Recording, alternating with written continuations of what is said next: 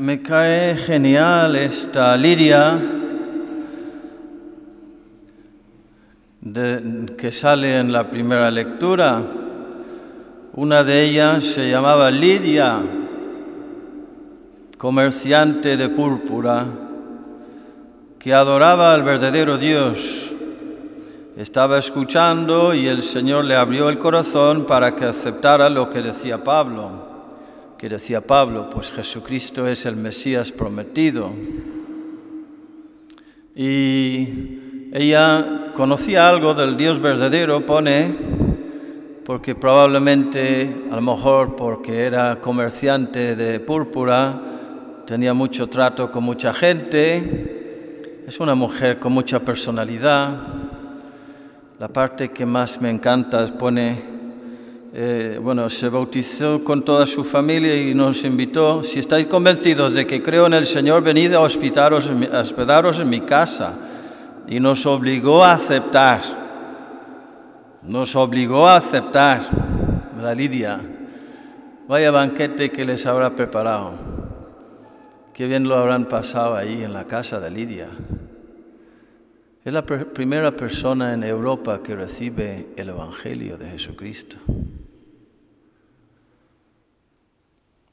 Pues habrá eh, oído algo de- del Antiguo Testamento, de Abraham, de Moisés y los diez mandamientos, de David, de los profetas, y aún no siendo judía, que vivía en Tiratir- Tiatira, ahora se llama Asquijon o algo así, es un pueblo grande en Turquía, en la parte mm, muy al, muy al oeste.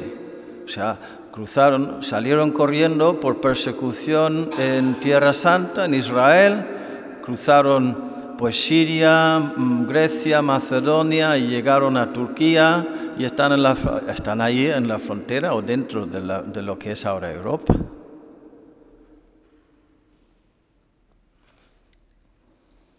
Y hay un, hay un grupito de mujeres. Trabamos conversación con las mujeres. Una de ellas se llamaba Lidia. Y Lidia dio su sí al Evangelio, ella se bautizó con toda su familia. Y detrás de Lidia, pues, ¿quién iba a saber en ese momento que estaríamos hablando de Lidia dos mil, dos mil años después? Y, y que se ha honrado su nombre durante estos dos mil años, año tras año, y su sí al Señor. Ella es una mini María de Europa, porque dijo, ¿qué, qué decía Pablo? El Señor le abrió el corazón para que aceptara lo que decía Pablo, pues eso, que Jesucristo crucificado es el Mesías prometido, es el cumplimiento de lo que tú ya conoces. Y ella abre su corazón de par en par, acepta al Señor y, y les recibe en su casa. Como Juan al pie de la cruz que recibió también a María en su casa. Estamos a unos cuantos, 10, 12, 14 días de Pentecostés, si no calculo mal, y ya en el Evangelio el Señor nos está hablando del Espíritu de la verdad que vendrá. Y como Lidia, el Señor espera de nosotros que abramos el corazón de par en par, nuestra vida nuevamente a lo grande, para que Él entre y tomo- tome posesión de mí, de todo. Y detrás de mí, como detrás de Lidia está Europa, detrás de María está la humanidad entera, pues detrás, detrás de mí también habrá una porción muy grande del rebaño de, de Dios, de las almas. Podríamos pensar para animarnos un poco en ese sueño que tuvo San Juan Bosco de ver un- una llanura, un prado grande, donde había muchas personas, muchas almas. Y eh, oyó una voz que le decía, estas son las almas que tú me has ayudado a salvar con tu fidelidad, con tu sí, con tu entrega, con tus sufrimientos, con tus luchas, con, tus, con tu obediencia, con tu generosidad.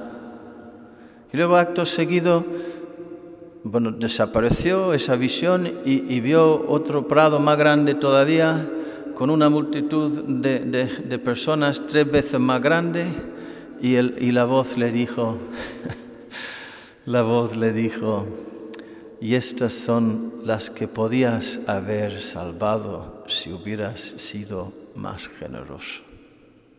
¿Cómo habrá vivido eso San Juan Bosco cuando se despertó la mañana siguiente? Si no es que se despertó en el mismo momento del susto.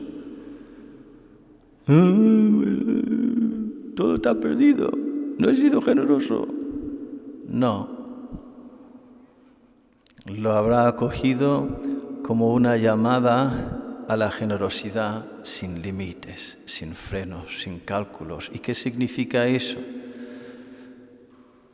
Pues lo que tú quieras, Señor. Las contradicciones, los eh, sufrimientos, las humillaciones, la- todo, todo, todo. Que sirva para abrir mi corazón más grande que nunca, para que tú hagas en mí lo que haga falta para que se cumpla en mí tu plan, que es siempre de amor y de vida. Que así sea.